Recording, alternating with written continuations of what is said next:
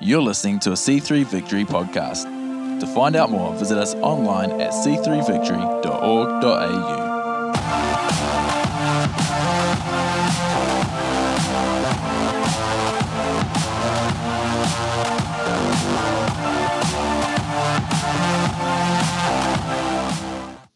It's, uh, it's such a, a blessing having uh, Pastor Dan Gorey with us today. Uh, it's my pleasure to have him here. I've already heard what he's about to preach, and I got to I got to tell you, um, it's it's good for us. This is a really really good word for us to hear Northwest. So um, yeah. Dan, I've known Dan for a little while, uh, and in fact, Dan, I believe last time you preached here, uh, we weren't here. And, and I believe that you told everybody that I was at home playing Xbox in my underpants. And uh, so I've got a photo. No, I'm just kidding. Um, but uh, it's, uh, it's awesome, and I didn't get to hear what you preached last time, so I'm really glad I get to hear what you preached today twice. That's really good. Um, and Dan and Hannah, uh, you guys were the youth, you, so you grew up in C3 Currumbin and then became the youth pastor and young adult pastor, the exec pastor, and now you guys are the lead pastors there. And uh, yeah, these guys are awesome. I love the teaching gift that is on his life and how funny he is. He's funnier than me, and I don't really like that about him, but it's good. It's good. so, why don't you come up, Dan, and let's welcome him as he uh, comes to bring the word. Bless you, man. Epic. Can we thank your amazing pastors, Pastors Darren and Becky? You guys are amazing. We love you. So good to have you here. Darren got some pants on for today. They turned the Xbox off, and he's in the house of God. And so, hey, good to see you. Uh, I think it was about four, four and a half years ago. Uh, we were out last time, but uh, we love love your church so much. Pastors Keith and Janet were out overseas for about ten years, eight or ten years, and so uh, love, love, love what is happening down in Newcastle. I, they always came out just boasting about you guys and what's happening here and everything that God is doing. And so I love to get to come down every few years and just see the, the growth and the people and see you guys again and, and see what God's what's God's doing here is amazing. Amen.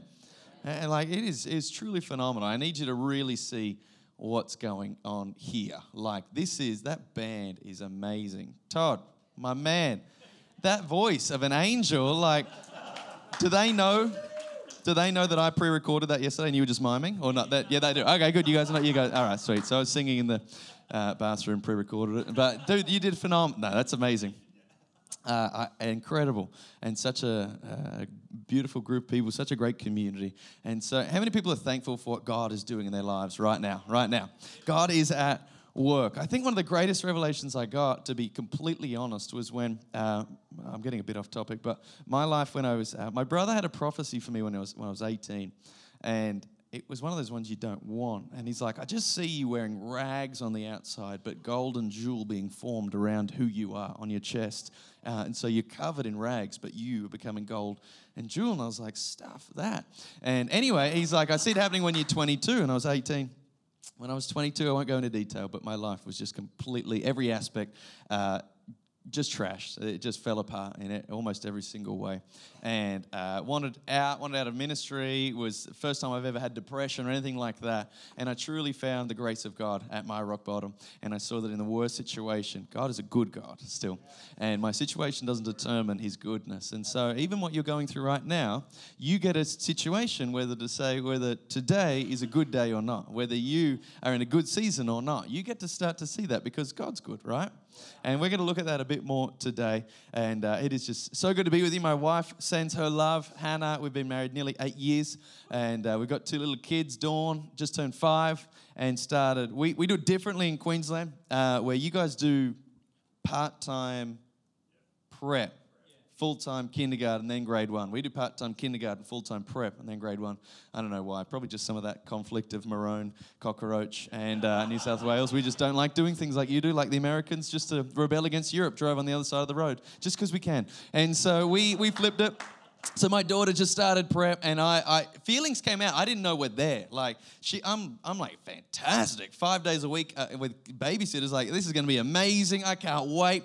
She gets dressed up in like and i'm you're a school teacher. I'm not calling you a babysitter. My mother-in-law is a teacher. I know how much effort you guys put in. You're the saving grace of the world. But she gets dressed up in a uniform. I drop her off and i'm like this is awesome. Showing her around. As i go to say goodbye as i let go of her hand i'm like gripped my heart. And this immediate feeling hits me like, if any of you kids are mean or tease my little girl, I will go to prison. Coming, I will come back and I will do, I will crush, I will make you pay if you are mean to this little princess. And she's fine, she's of loving life. I'm at work and I'm like, I can't concentrate. I can't think. My little girl, what if they're mean to her? And I'm like, so pray for me right now. We're just gonna actually finish up. Todd, if you can sing again, I'm just gonna, all right. Oh, good Lord. So we're in that season. My boy Abel is two and a half right now, two and a bit. He turned two in October. And uh, it's it's hilarious. Uh, uh, how many parents have a, had a boy and a girl, regardless of how old you are and they are? Yeah, the contrast is great. I mean, you guys, boy, then twin boys, and then you win again. So that's just like, there's an anointing right there. Hallelujah. Uh, you guys are amazing. I'm stopping at two. Uh, and so, anyway, so we, our boy is two and a half, Abel. And it's hilarious the, the difference there. Dawn at two was like full sentences. She's like, Daddy, Daddy, look at the hippopotamus on the TV. And I'm like, what the heck? How are you talking so well? Abel at two is like, da, da, da, da, da. I'm like, oh, hello. Fairly different right there. And so, no joke, I would wake up for like good six months of last year, I would wake up at 5 a.m. to da, da, da, da, dee, da, da, da, da, dee. Dad. He's just sitting on his cot, biting the edges, like, Dad, Daddy. I like walk in, I'm like, buddy, what is it? And he's like, Abel said, Daddy, Dada. And he's like insulting me, like mocking me, like, I woke you up and I was, I didn't even need you, but I just wanted to tick you off. And I'm like, it worked. And so I just like elbowed, severely disciplined him. He went back to sleep for a while. No, just kidding. That's a joke. Come on now. We're in church. We but now he's, he's changed it. Somehow along the line, he learned uh, he learnt let's go when he's, sick of the situation and he wants to change. And so Dawn's at school having a meltdown the other day, and he's there, Mummy, let's go, let's go. But now for the last three weeks, I wake up to almost every day, Daddy, let's go, Daddy, let's go. That's I'm like, oh, I'll, I'll let you go, all right. Like I will let you out of the car, open the front door. You can go for it, mate. You go for a walk. I'm sleeping just a little bit longer. Mum and Dad need some more. Anyway, so that's the season I'm in uh, which is good. As Pastor Darren was saying, I've been at the church my whole life, and uh, youth pastor, young adult pastor, exec pastor. We did a three-year transition, and so four and a half years ago, our founding pastors, Eric and Christine Harrison, absolute heroes in the faith. I know you guys know them well. Uh, they handed in the church, and they're still there, and they are just so amazing. They are cheering us on, they're supporting us. He's preaching for me this morning, uh, and so we just love them with all our hearts, which is good to hear a good success story, uh, transition story every now and again. Amen. And so it's exciting to be here. Uh, I'm very honored to get to open up the book of James for you, and I love that you guys are going through a book in the Bible. I love it.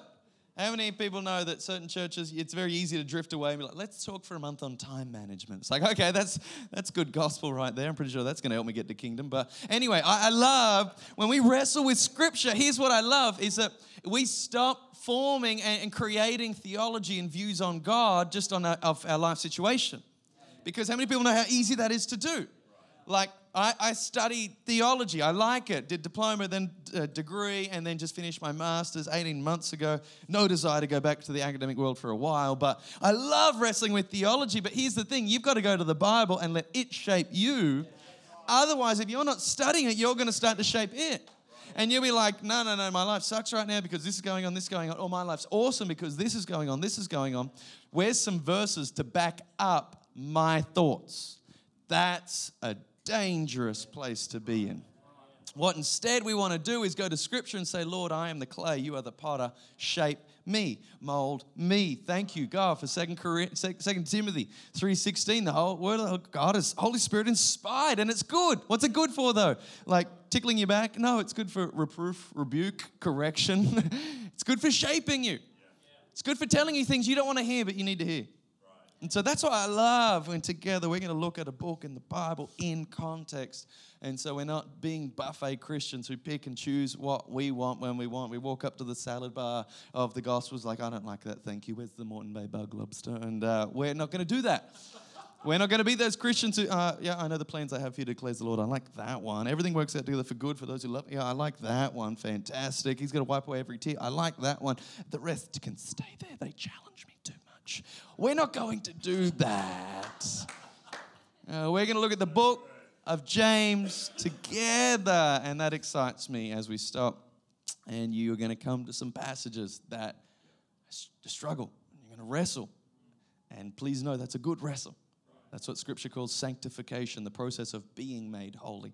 Speaking about it a bunch. Yesterday at the young adult conference, the tension that should exist between you have been made in a moment positionally holy. You cannot be any more loved than you are the moment you put your faith in the finished work of the cross. You are fully accepted. You are a son or daughter of the Most High God in a moment. It says you've been adopted into his family, received the Holy Spirit. Romans 8 13 to 15. The Spirit inside you of adoption cries out, Abba, Father. That happens in a moment. You've been made positionally holy, and then the rest of your life being made practically holy.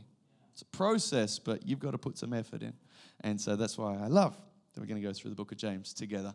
If we've got uh, a verse on the screen, let's look at chapter, uh, verses 1 to 18. It's a bit of a marathon, but you can come with me, right?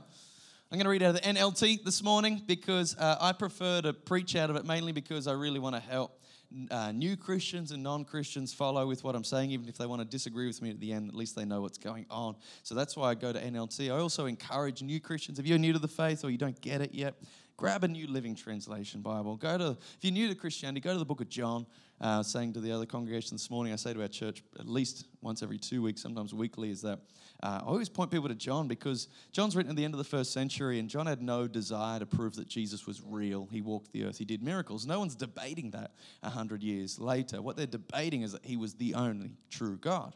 And so a thing called Gnosticism's coming in where they're trying to prove that, hey, Jesus was God, but you can be God too. Like we can all be gods, right?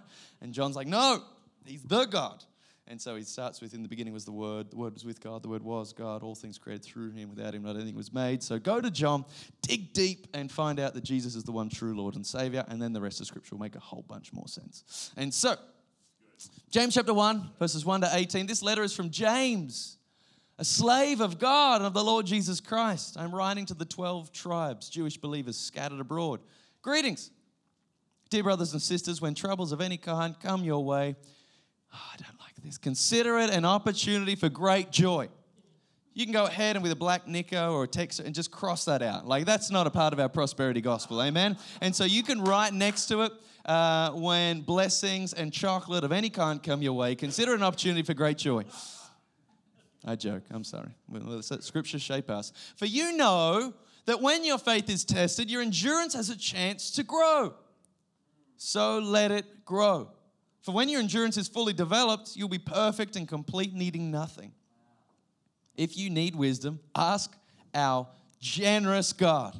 He will give it to you and He will not rebuke you for asking. He's a good God. Amen? How many people love we have a generous God? When you ask Him, be sure that you ask that your faith is in God alone. Do not waver, for a person with divided loyalties is unsettled as a wave of the sea that is blown and tossed by the wind. Such people should not expect to receive anything from the Lord. Their loyalty is divided between God and the world. They are unstable in everything they do. Believers who are poor have something to boast about, for God has honored them. And those who are rich should boast that God has humbled them. They will fade away like little flower in the field. The hot sun rises and the grass withers. How many people are enjoying this beautiful heat wave right now. Thank the Lord for air conditioning. I could preach horribly today and you're not going anywhere. That's a good thing to know. Do you know what I mean? Like sometimes you're like, man, they're going to walk out if they don't like this. And today it's like, I could preach pure blasphemy and you're like, air conditioning, Dan. Uh, like, I don't agree with you, but there's aircon. I'm not going anywhere. So, anyway. The hot sun of Newcastle rises, the grass withers, the little flower droops and falls, and its beauty fades away. In the same way, the rich will fade away with all of their achievements. That was a joke, by the way. Please don't leave. Verse 12 God blesses those who patiently endure testing and temptation. Afterward, they will receive the crown of life that God has promised to those who love Him. And remember, when you're being tempted, do not say, God is tempting me. God never is never tempted to do wrong and he never tempts anyone else. Temptation comes from our own desires, which entice us and drag us away. These desires give birth to sinful actions, and when sin is allowed to grow, it gives birth to death. So don't be misled, my dear brothers and sisters. Whatever is good and perfect is a gift coming down to us from God our Father. Thank you, Lord, who created all the lights in the heavens. He never changes and casts a shifting shadow. He chose to give birth to us by giving us His true word. And we, out of all creation, catch this, became His prized possession. Let's pray. Jesus, we love you. God, you are so good to us. We don't deserve your love, we haven't earned it, but you are so good to us. It's who you are. I pray today that our heart would, would shift and relocate to a position of worship and adoration for who you are and what you're doing in our world. Help us love you even more. Help us see you clearer. Help us see what you've called us to clearer. Help us see what you've not called us to even clearer. We pray you get all the glory and the praise from how we live. In your name we pray. Amen. Pastor Dan, what time do you want me done? Sorry, just so I remember. 12 ish? You guys happy with 12 ish? I love, come on out. I, am from the Gold Coast. We, I, I'm tempted to be up here in thongs and shorts as well. You guys happy with 12 ish? Let's go to 12 ish. Half an hour. Let's do it. James, what a great book. Amen. And so, James, if you don't know, it's the first book written in the New Testament. It was believed to be written in AD 48 to AD 50, somewhere in there. And so, I think this is really crucial that we do stop and look at what is the first thing written to the church. Scripture is not chronological. It's kind of in the order they decided to canonize it. And so, what instead we see is this book, James, way, way, way, way, way back, is the first thing written to Christian believers. So today is imperative that we stop and look at what message did God, the Holy Spirit, want spoken to the church straight away.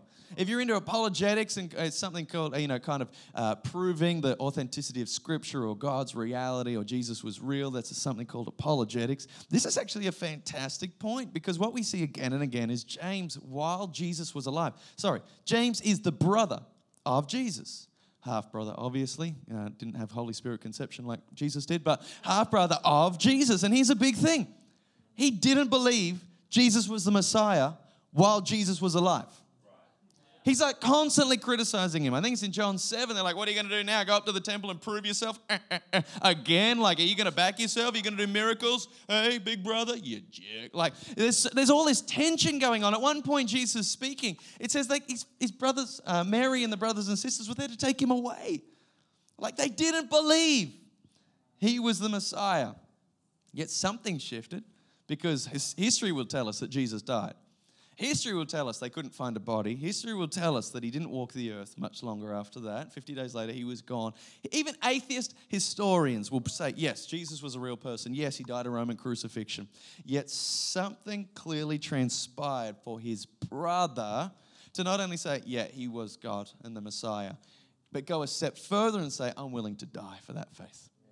I have two older brothers. I love them with all my heart. I am not here this morning going, John is the savior of the world. And if you want to kill me, I am not denying it. Like, I, I'm not going through that pain for a lie. It's not happening.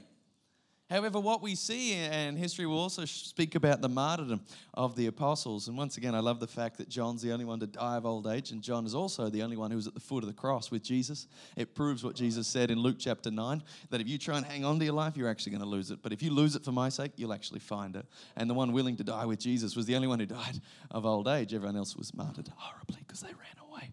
And so, what we see there is John, uh, history will speak about James. He was the pastor of the church in Jerusalem. It says they brought him up onto the pinnacle of the temple in Jerusalem and said, Renounce your brother, renounce your faith. Instead, he started preaching the gospel. People started getting saved. So they pushed him off the pinnacle of the temple. He was badly injured but didn't die. And so they went down and stoned him to death and beat him with clubs. This guy died a horrible death holding on to the truth that his brother was the savior of the world.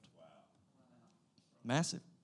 And now we're going to look at the first passage in James with those eyes and with fresh, fresh revelation and fresh feeling around what was so important. What was the first thing God wanted spoken to His church, His bride, His body. And what we actually see is a bunch of lessons and things we should know about trials. Isn't that amazing? It's not what we would think, right? Like, now that you're in the Lord, and clearly the Lordeth doesn't wanteth you to have any problemeth in your lifeth. That's what I would want. Like, clearly God doesn't want you to have a tough day, schnooky. Clearly, God doesn't want you to be in any difficult times, my little love petal. What instead, now that you're a Christian, it's all about rainbows and butterflies, and your bank account will overfloweth, and you will never get sick again. In Jesus' name, and all God's people said, Hallelujah. James chapter 1, now that we never suffer anymore, and now that we never struggle ever again, and now that no one ever brings us grief or problems, let us just rejoice in the Lord. That's what I want written. I'm not lying. Like, I wish that was there. Instead, James is this kind of weirdo who's like, guys, smile when you're in an awful day. It's like, shut. You know that friend? We've all got that friend. Like, how's your day? Awful. But, but the sun's out. Like, aren't you happy about something? Shut up. Get away from me right now. Like, James is kind of pushing the button. James wants us to rejoice in trials. And that's, here's what we need to see. We need to see, we need to see. This is the exact opposite message that our culture is screaming at us. And until we see that, we don't embrace this. If you're here and you are over, I think it was 55, I'm not going to point you out. But uh, and trust everyone younger, I'm going to get you in a minute. But if you're over 55, your researchers are calling the very first me generation. It gets worse for the young guys. Don't rejoice just yet. They're the first me generation. We're, the first generation that researchers have discovered are not as focused on leaving an inheritance to their kids, but instead, after working like 40 years and starting businesses and all the sacrifice, they're like, now it's me time. I'm getting that new luxury car. I'm going on that cruise around the Greek islands with a pina colada in my hand, and I'm going to wear those colorful board shorts. I'm going to enjoy life, baby. What was going to be your inheritance, it's mine. And honestly, I say you've earned it. Like you did well. You did work for 40 years, and now you're not focused as much on like as a whole, as a whole. Some of you might be. As a whole, I'm leaving something for the next generation. As a whole, there's more emphasis on I just want to really enjoy the rest of my life. I want to go to the Eiffel Tower and I know I can't climb it because my knees hurt and I'm on fish oil tablets. But however, I want to get there and take a selfie and just be like, wow, that's the best $4,000 I've ever spent. I love this. We're the me generation. And, but everyone under 35, don't, you didn't get away with it, unfortunately. What they, they're the me generation. We are what they're calling for the very first time super me generation. Not only do we not want to walk, work for 40 years and save up and put in the hard yards and now, we want what our parents are doing now, we want that now oh man, like I'm sitting here with this 2014 Hyundai. It's so old and broken. My dad's got this new Lexus. I want that now. I deserve it. I deserve that holiday. Seriously, I don't know why they're off cruising. I deserve to go on that Europe trip, and I deserve, I don't want to stay at a backpackers. I deserve to stay at the Hilton. I deserve to eat out at breakfast all the time. I deserve it. Come on, seriously. Seriously. I've got so many young adults like this. You just, Dan, you just don't know how hard my life is right now. Like, I'm going back to uni soon and I only had like a four month holiday. Like, what do they expect from me? To like recover and. expect me to like recover in four months. Do they know how traumatic last year was? I did three subjects. There was like, there was a season where there was like six assignments due. And like, you know, I mean, when I was getting up at nine, I was just still really tired. And I was just like, was just so busy. There was just so much on. And I tried to work. I tried to work for a season. I had 12 hours as a barista and clean, and 12 hours on top of study. That's hard. Like, I, I can't do that. And I, I just don't know. I, I'm going to take a year off. I'm going to take a year off. I think I deserve a year off. I'm just going to go and travel. I'm going to find the real me again. I hate that statement with everything inside me. Just so you know, really quickly, I'm just going to bounce on this. The real you is not who you are away from problems. oh, I just want to slap some men in our church who are like, I'm just going to go and find the real me again, you know, like away from my wife and work and kids. I'm like, that's not you. some fake you you're inventing in Thailand away from all your issues with XX budget. Like, that's not you. You're, you're here now. And if you don't like what you're seeing in the mirror, well, you can change you, but just stay here. But we're in a generation that feels we're deserving joy, happiness, goodness now. And what James says, the very first thing that God wanted written to us, the church, was hey, guys, expect trials. Life won't be easy, life won't be good. I've never promised you it would be good. The prosperity gospel that says that you should always be happy and healthy and, and, and life should be amazing is just garbage.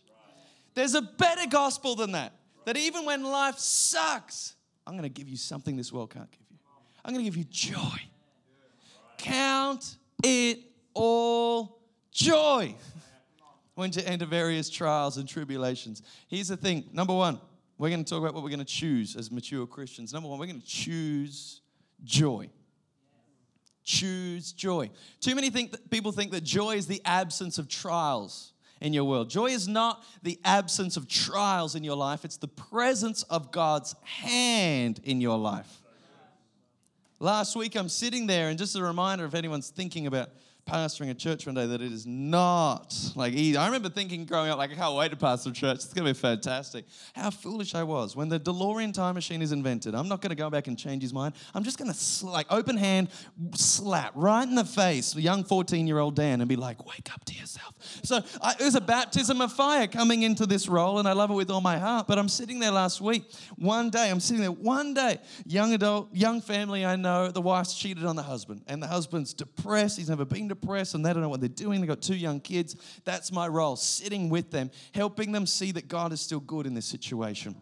Literally the same day, I'm leaving there to go over to have lunch with our executive pastors. He's like my second dad. He lost his son. My best friend died of cancer 10 years ago at the age of 23. Now his wife, our executive pastor, has had cancer come back. They had it all last year. They got given, they went into uh, remission. There was great news. They were free of it. Now it's come back and they're finding the second journey a lot tougher to have faith in.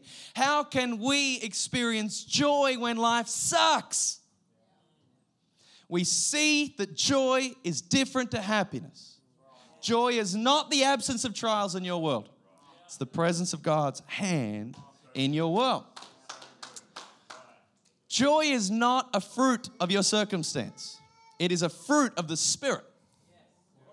Galatians chapter 5, 21, the fruits of the Spirit are love, joy. Number two, peace, patience, kindness, gentleness, self control. What we see is the number two thing, apart from the love of God, is He wants us to have joy on our hardest day and our worst day, at our rock bottom. We get to choose joy. Happiness is a product of everything in your world going well. And once again, the lie that we have brought in, bought into this lie is as long as my finances are good and my relationships are good and my mental health's good and church is good and my, my possessions are good, then God is good and God is happy with me. And that is a lie from the enemy that is coming through culture. Those things create happiness, and happiness is circumstantial. But if I take one of those away, is your joy or happiness, is it gone? Is that a good feeling you were having, is it gone? That's a sign to you and I that you were relying on happiness more than spiritual joy. And that's not a rebuke. It should just be opening our mind like, wow, I'm actually not experiencing kingdom joy right now. I'm experiencing happiness because life is easy and good. Comfort and pleasure are not necessarily signs that God is with you and He's for you and He loves you. That's why when the, Paul had the thorn in the flesh, he's like, three times I begged him to take it away. And he's like, why would I do that? You've never prayed this much. You've never lent into me this much. And he's like, like, seriously. He's like, my strength is made perfect in your weakness. Why would I take this thing away? My grace is sufficient for you. I've got more than you need in this time. I don't know if you like this message, Christian, but, but know this. You don't know Jesus as Savior until you realize you need saving. You don't know Jesus as healer until you need healing. You don't know Jesus as provider until you need providing for. You don't know Jesus as liberator until you're chained up and need freedom in your life. That's where joy comes in. When you hit rock bottom and you say, I can't help myself out of the situation, but God can. choose joy. Monday morning, when you wake up tomorrow, we get an opportunity to determine what our day looks like and not let our day determine what we look like. Choose joy. Second thing we're going to choose, right, Christian brothers and sisters, we're going to choose faith. It says, uh, and, and verse 6, that let anyone who asks God, just make sure he, he asks wholeheartedly in God. He's got faith in God. Let him not doubt, like a wave tossed to and fro in the sea. We're going to choose faith. We're going to choose faith. So, these people I was talking about last week in our church, I'm sitting there, and what I realize is, is so many people, when they go through a faith battle, feel like they have to muster up more faith. They're like, oh, oh I've got to believe more. I've got to, got to believe more. I've got to, I've got to believe more. I've got to, I've got to get front footed and believe more. And what I would like to argue instead is that faith isn't something we muster up. But faith is something we shouldn't even focus on, and faith is a natural byproduct of us focusing on Jesus.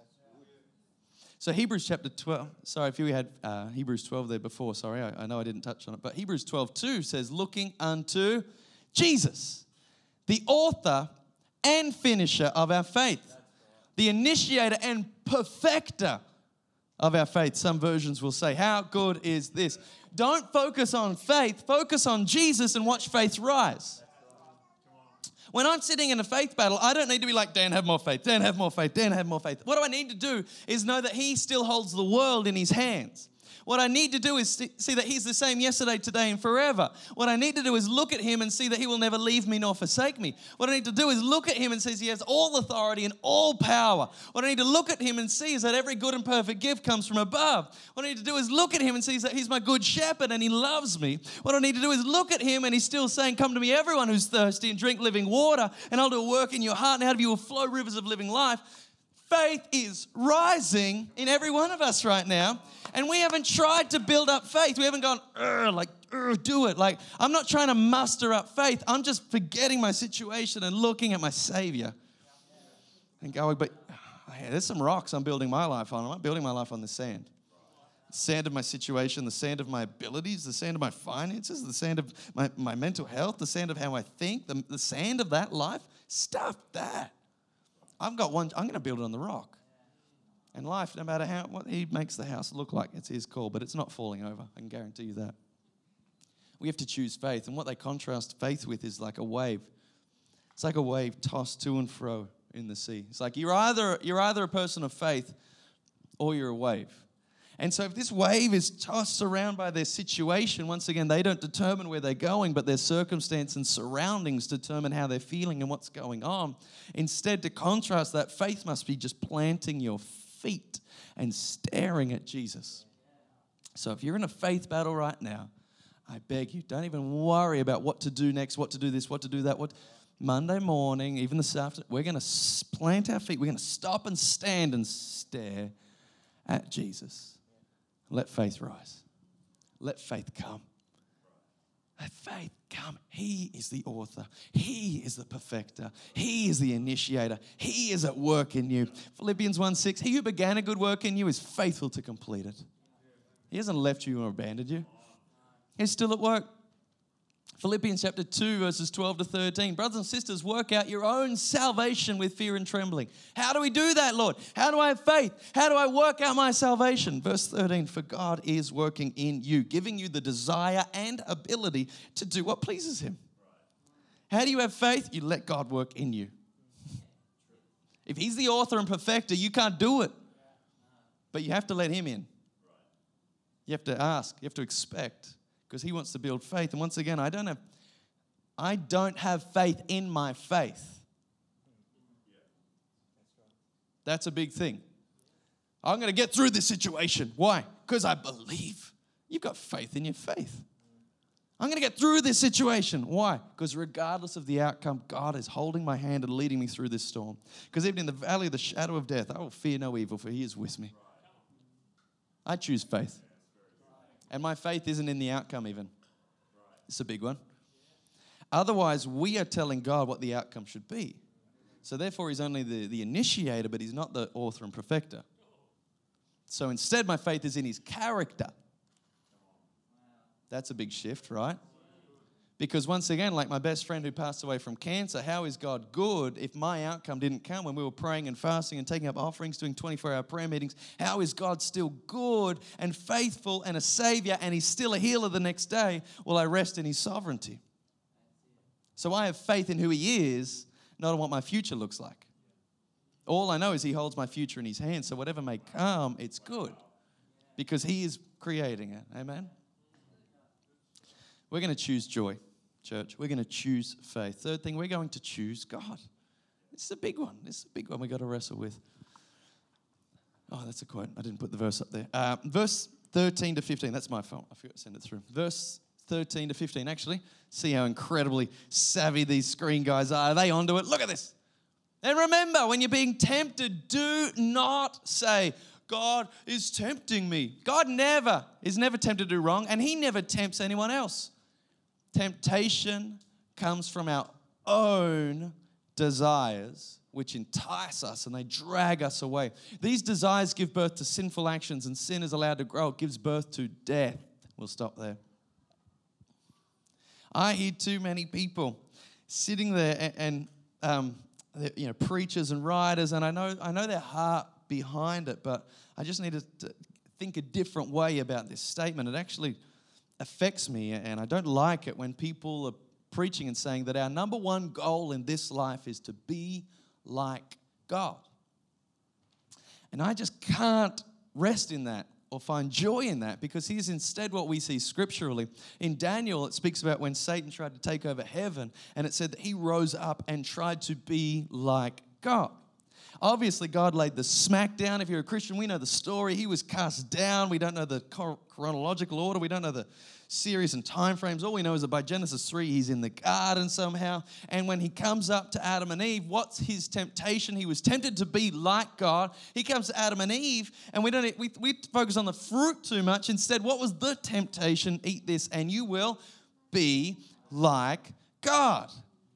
That's the initial temptation he had in heaven that led to destruction. That's the same temptation he gave to man. That Romans chapter 5, verse 12 to 20 will speak about that one temptation brought sin and death to all mankind. It was not the action of eating fruit, it was the heart motive of, I want to be God. I want to be in control. I want to be in charge.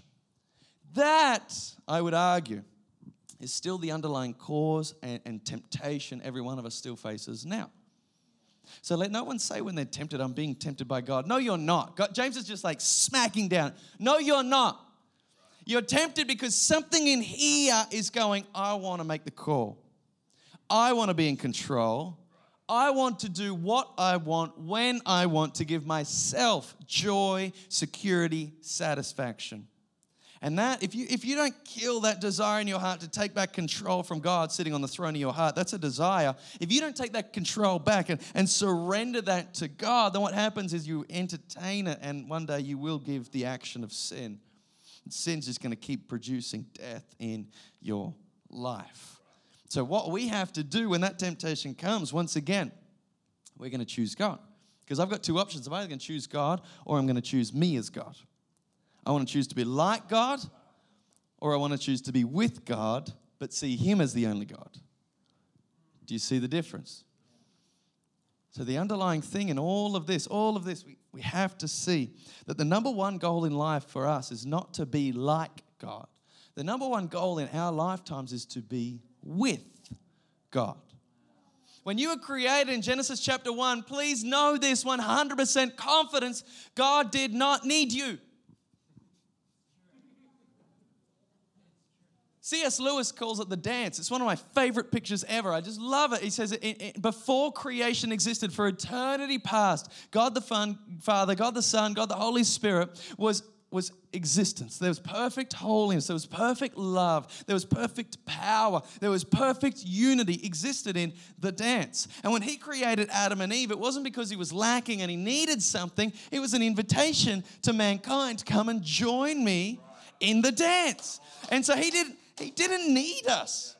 I, I constantly have to challenge this way of thinking and people because it's like, no, no, no. He, He created us to worship him. He needed us to worship him. Yeah, right. Like he needed us in a heat wave to lift our like BO flowing from our armpits, singing off key in this room. And finally, the, the uncreated God in all of heaven is like, now I feel satisfied because they're singing praises to me Sunday morning. I was so empty Saturday night. Now that it's Sunday morning, I feel whole and complete. Like that's the God you serve. He's too small.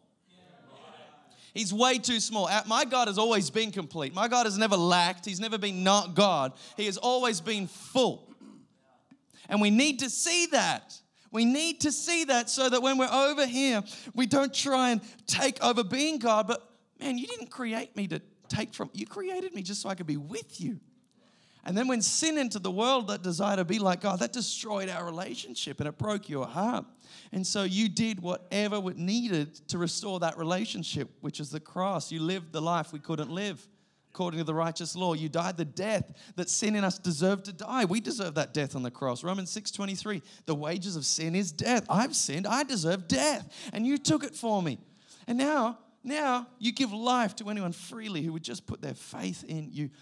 You did all this to restore relationship. You came down to Matthew 1, you promised your name would be Emmanuel, God with us. Fulfilled in 1 Peter 3 8, God died once, the just for the unjust, that he might bring us to himself.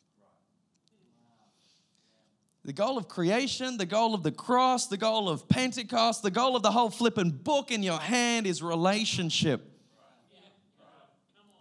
And so, what I'm doing when I'm being tempted to look at a website I shouldn't look at, when I'm being tempted to lie on a tax return bill, when I'm being tempted to be angry at someone and hold on to bitterness, when I'm being tempted to covet or be jealous, why would I entertain that? Why would I give birth to that? Why wouldn't I just surrender it to God and choose God above that? Because I don't want that. That leads to death, but He leads to life. So, I'm going to choose God. I'm going to choose joy. I'm going to choose faith, and I'm going to choose God. It's a decision I've made. I'm going to choose God, but we need to rest in this. And I'll finish with this. The last thing I want to talk about, because sometimes it can sound like works, like, right? So tomorrow morning, Dan, I've got to wake up and I've got to choose joy, and I've got to choose faith, and I've got to choose God. Three things. I can do that. Dan's a good Pentecostal preacher. All Pentecostal preachers have three points on a Sunday morning choose God, choose faith, choose joy. Okay, I can do that. Fantastic. I'm going to put a fourth point out there, and I'm going to rock your boat because you haven't had a fourth point in a while because Pentecostal preachers don't have a fourth point. Number of three is perfect unity. Number of five is grace. Four, we, we don't even know, all right? We're not going to go there right now, but there's a fourth point this morning that is crucial. You are not to wake up tomorrow morning and muster up to choose joy, and muster up to choose faith, and muster up to choose God to try and impress God. The reason we naturally experience joy and naturally experience faith and naturally want to choose God is by resting in verse 18. Can we have verse 18 up, please? He chose to give birth to us by giving us his true word. And we, out of all creation, became his prized possession. How do you wake up tomorrow morning and experience joy? How do you wake up tomorrow morning and faith is rising? How do you wake up tomorrow morning and want to choose God? You need to get now, you need to be reminded now that He chose you. Before you were good enough, before you did enough works, before you earned it, before you were amazing, He chose you. I love Ephesians chapter 2. If I can get Ephesians 2 that'd be amazing. Thank you so much.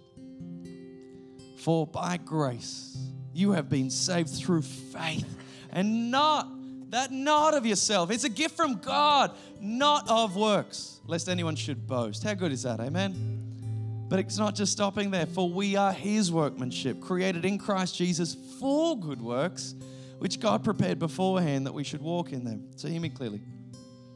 You are not saved and accepted and welcomed into the family of God through your works. You did nothing to earn that. That was all the work of God on the cross. And now he looks at you and like James 1:18 says you're his prized possession. You are his workmanship. So you're not saved through works, but he works on you. He makes you a new creation. 2 Corinthians 5:17. You're a new creation in Christ. The old is gone, the new has come. Verse 18. All of this is from God. It's the Bible. If you don't like it, take it up with the author. He, you don't, you're not saved by works, but you are His work, created in Christ for good works. That's the. I need us to catch this. You are not saved redeemed, restored by works. But you are, you are his prized possession. You are his work.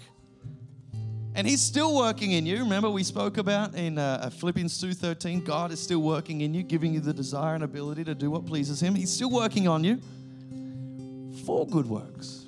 What are these good works? On your worst day, joy. In your toughest time, faith. When, when there's so much temptation, I choose God above that. So you don't do these good works because of how amazing you are, or you were raised in church, or you've, you're the biggest giver to the building fund. That's, that's not why we do good works. We do good works as an overflow of knowing we are His good work. I'm really hoping inside you're all rejoicing. I know that's. This is the biggest mindset shift I've had to give our entire church. And I'm talking people say 40 years with a doctorate in theology. We don't do any good work to get to God. We don't do any good work to get an identity in God. We do all of our good works as an overflow of already being accepted in God. We do all of our good works as an overflow of already having an identity in God. That moment he, you're his workmanship, the moment he saves you, you couldn't be any more loved.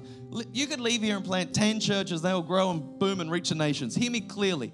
God won't love you any more then than he does now. God won't be any happier with you then than he is now. And that frees us tomorrow morning to be so overwhelmed at his goodness that I have joy now. My Monday might suck, but man, I'm his workmanship. He wants relationship with me. I'm his prized possession. Thank you, Jesus. So now I'm going to choose faith. Because whatever comes tomorrow, I want him. And I believe he's good, and I believe he's for me, and I believe he is working all things together for good. Hallelujah. Now I'm going to choose you over the temporary lusts of this world that give me temporary happiness but eternal death. So we choose him. Amen? Because he chose us.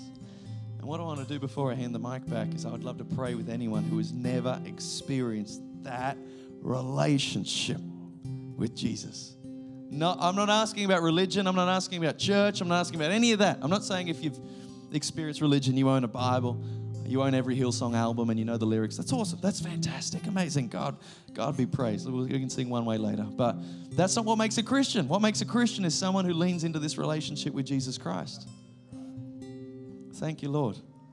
I want to pray with anyone who has never experienced that relationship with Jesus.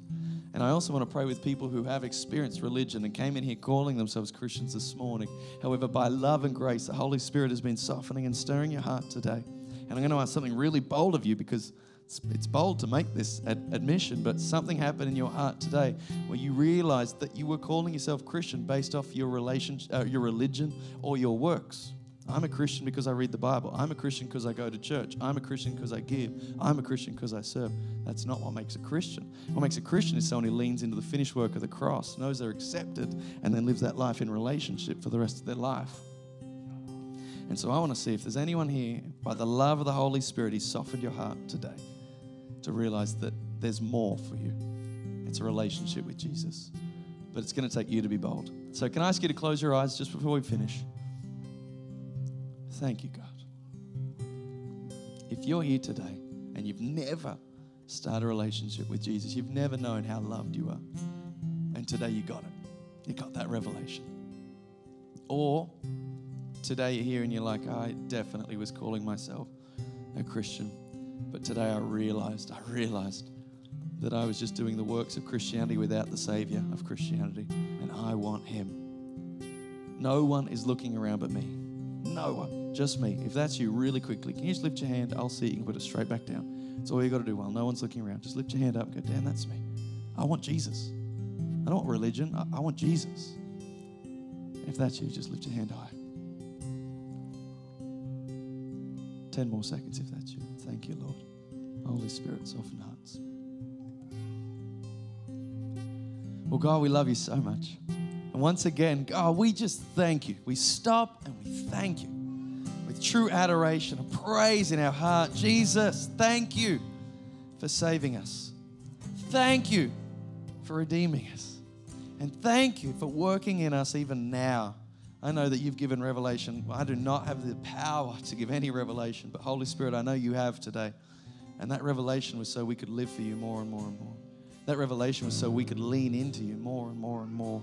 So I pray the overflow of today is that we would be closer to you. We would trust you more. We'd push into you more. And even our worst day, we'd have joy. And our hardest day, we'd have faith. And our most tempting day, we'd see that you are more satisfying than any lust in this world. In your name we pray. Amen. Love you, church. Thanks, Pastor Darren.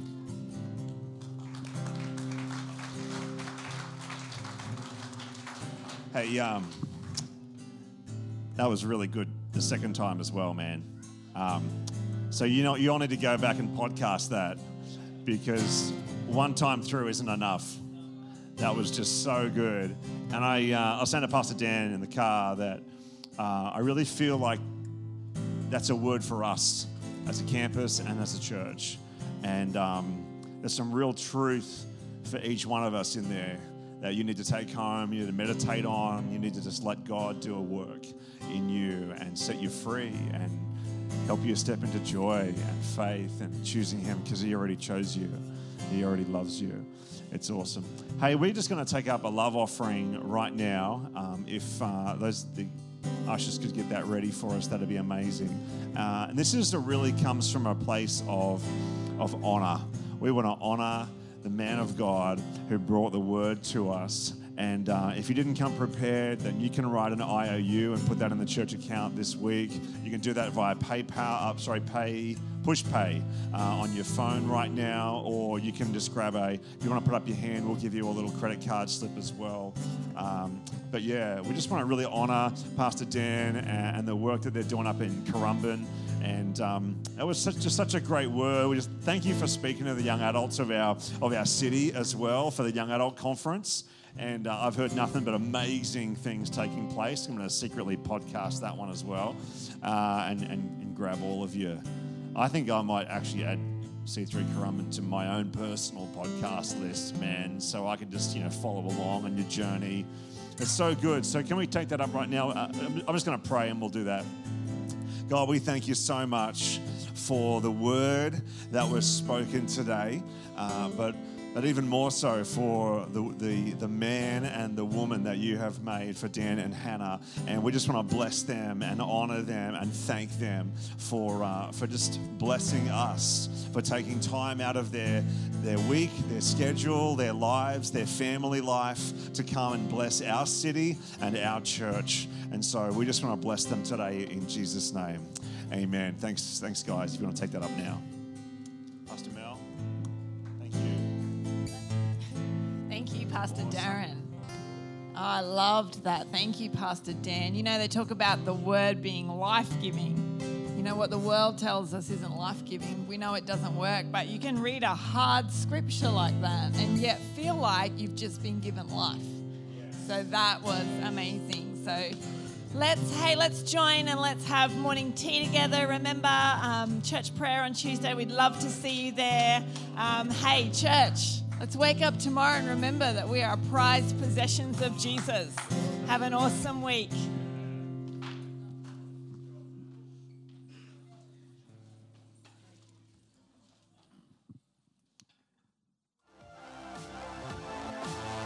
Thanks for joining us for the C3 Victory podcast. We would love to see you at one of our services.